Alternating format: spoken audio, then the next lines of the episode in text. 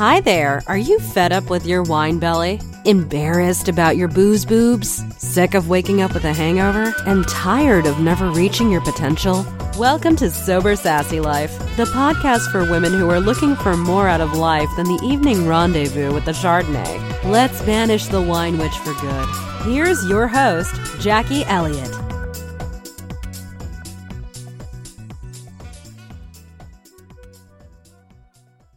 Hi, everybody, and um, welcome. Um, I'm Jackie Elliott. This is Sober Sassy Life, and this week we're trying something. Well, I'm trying something uh, new. So at the moment, I am broadcasting live on YouTube, and I'm also recording this as a podcast, and this will also appear on my website uh, with a transcript as a blog. So I thought that I would. Uh, try something new. Um, and if this works out and people like it, we'll make it a weekly event. because people are consuming their information in lots of different ways, and I wanted to uh, make sure that this was accessible to as many people as possible. So, uh, welcome all the YouTube viewers, welcome to my normal podcast crowd, and welcome to September. So, a couple of uh, other things that we're going to do uh, which will be um, a regular kind of interval, is to have a look at alcohol in the news. Also, have a look at what's happening sober sassy life for the next week, and then we'll go into uh, this week's uh, article or this week's topic. So, I want to start off with booze in the news, and we're all getting back after uh, sept- after the the uh, summer. Um, those of you who are listening in as a podcast, it's September at the moment. And I want to go back to an article, well, quite a few articles that have been in the news uh, over the last little while about baby boomers and the uh, baby boomers' consumption of booze. So just to let you know, I'm 49, so I just I'm just the generation after uh, baby boomers. So whether it's X or Y, I can't re- remember what it is that they call us. But uh, I remember my parents, who are baby boomers, um, when I was quite small, there was very little alcohol in the house. It was um, it was something that was always like a special occasion. What alcohol was really designed to be. It's used in celebrations at Christmas time. And I don't remember there being much alcohol around until I'm going to say like the late 70s and early 80s. And that kind of uh, coincided really with the economy um, exploding after we've been through pretty dire 70s. The 80s were kind of like lots of money around, and consumption was a big thing. Everybody was consuming.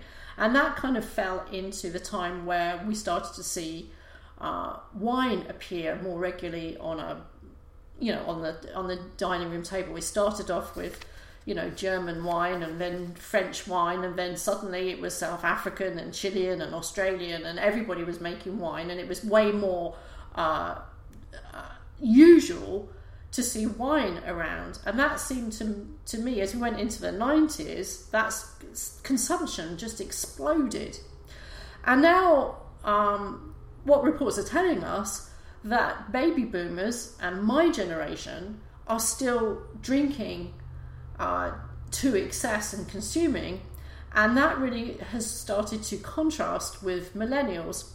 And one of the articles I found was actually from the Telegraph in the UK, which actually goes back to um, May of this year, but I thought it was worth talking about today because new studies have found that baby boomers are still uh, consuming wine at alarming rates. And although it doesn't mention my generation, which is, I believe it's X that came afterwards, I bet that if they did a study on my generation, they would find that that was a fact too. So anyone in their 50s, their late 40s and their 50s, and going into their 60s, is still consuming alcohol at an alarming rate.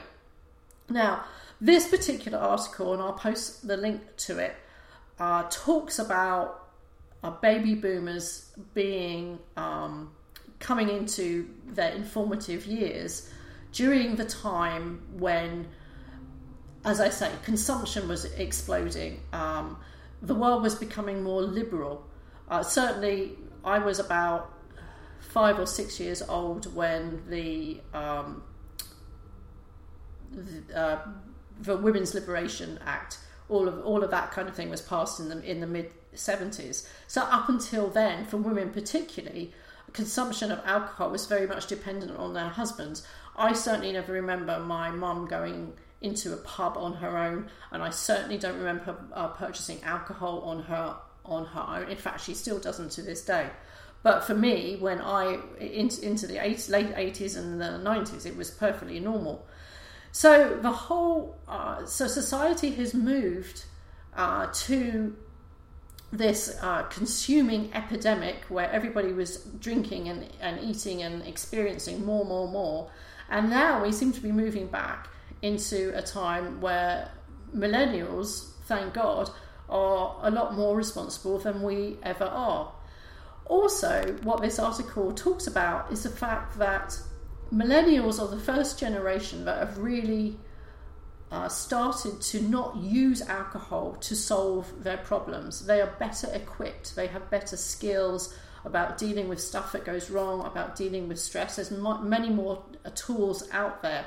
Certainly, uh, when I was growing up, therapy or counseling or anything like that was uh, really rare. It wasn't normal, and it actually, and if you had to go to counseling, it was something that had a lot of stigma attached to it.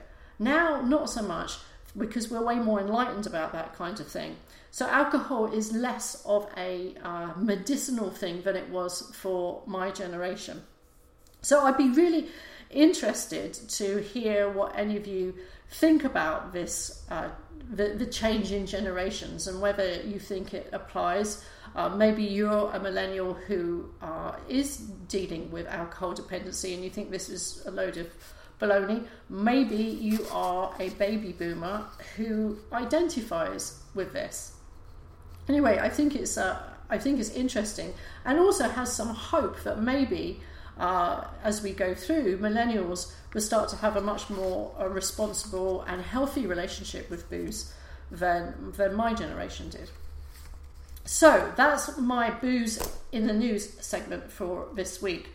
So I wanted to talk a little bit about what's happening and sober sassy life. At the moment, it um, I'm I live in British Columbia, and British Columbia is Recovery Week this week, and a Recovery Day I think on on Saturday.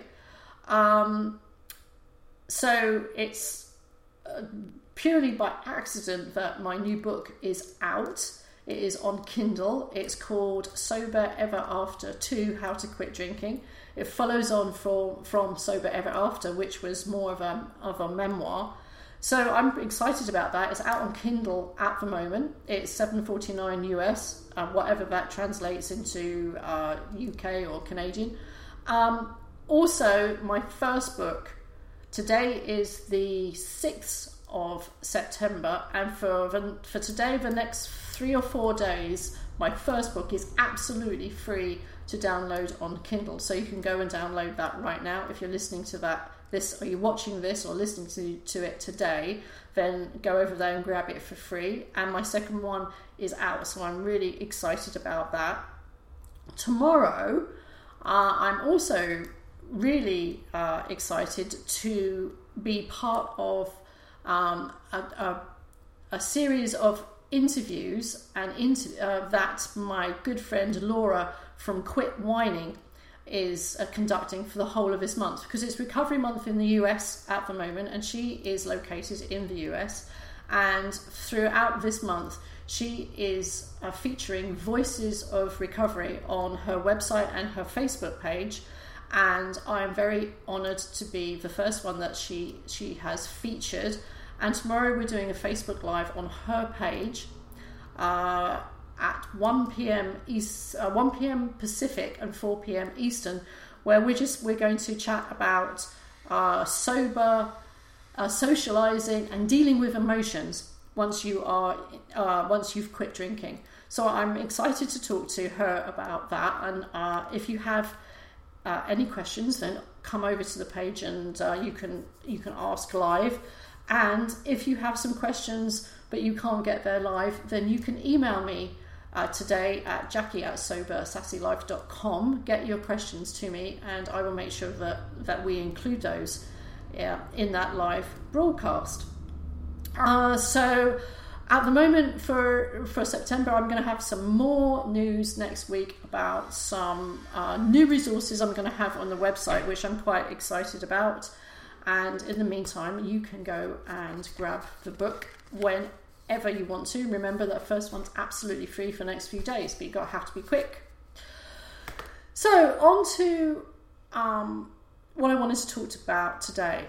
So my news feed at the moment is filled with articles and memes about the fresh new start that we all have in September. So kids are back at school, most people are back at work, you know, all pencils being sharpened, notebooks and clean and shiny. Everyone's looking at their autumn wardrobe, and we're all kind of motivated to get shit done before that amazing mythical deadline of uh, Christmas. And it's no different for any of you who may be feeling the hangover of summer and you're maybe contemplating finally getting you know this sober thing sorted out. You know before again Thanksgiving if you're in the US or or Canada and Christmas. The reasoning is sound. Boozy barbecues are over. The kids are back at school. You're not trying to herd them around like a bunch of cats. Summer guests have gone. And there's a good long stretch before one of those dreaded celebrations are happening. So the reasoning is that you can get a good stretch of sober time under your belt, whatever that means.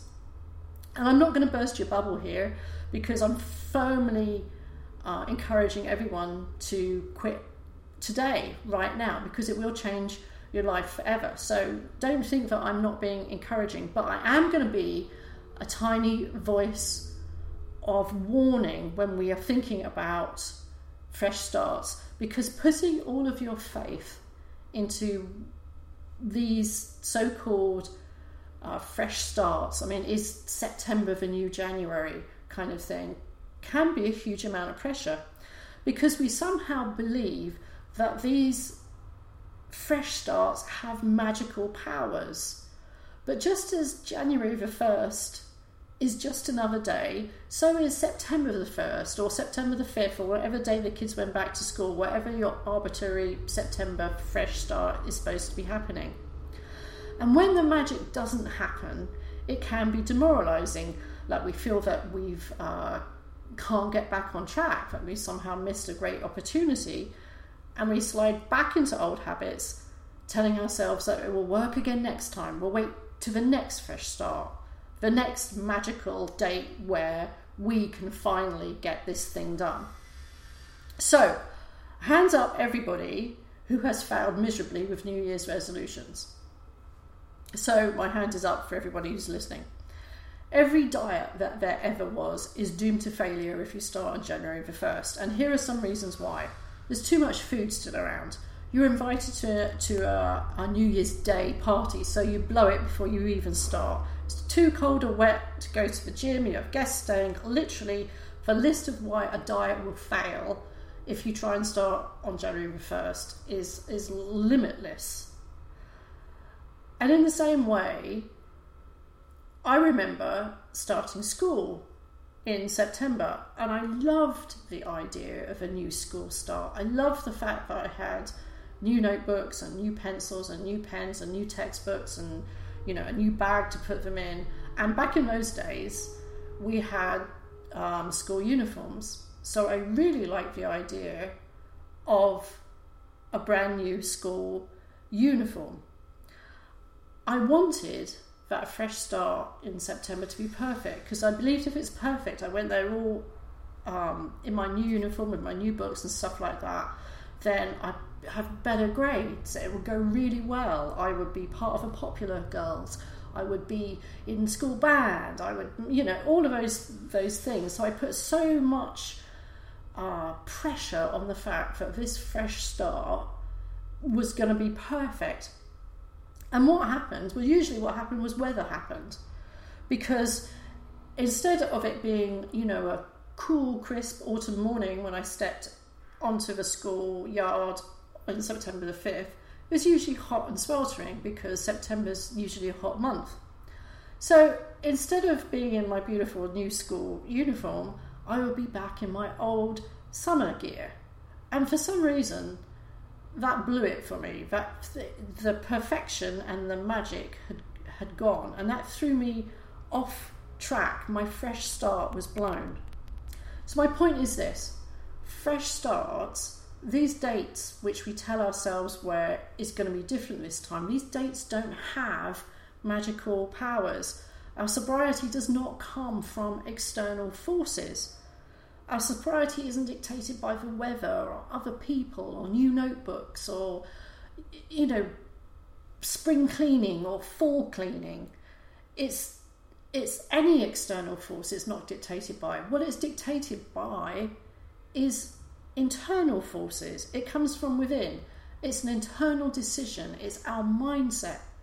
And ironically, we have far more control over our mindset than anything else. Yet, for some reason, we put our faith in external forces which we can't control and which don't matter. So, if you missed the magical September fresh start, start right now. Today is exactly the same as September the 1st. It's exactly the same as January the 1st. In fact, today, right now, is the most magical day that you will ever have because you can't control yesterday and you can't control tomorrow. But you can control today. So I'm just going to leave you with that. Thanks so much for joining me on this live broadcast if you have joined me live, or you can watch the replay on YouTube. And thank you for listening if you're listening in for a podcast. And I will uh, be giving everybody a heads up when next week's live broadcast is if you would like to watch in and you'd like to ask me some questions, because I can do that for these live broadcasts. Um, and I will be talking to you very soon. So have a great week. Bye for now. Bye.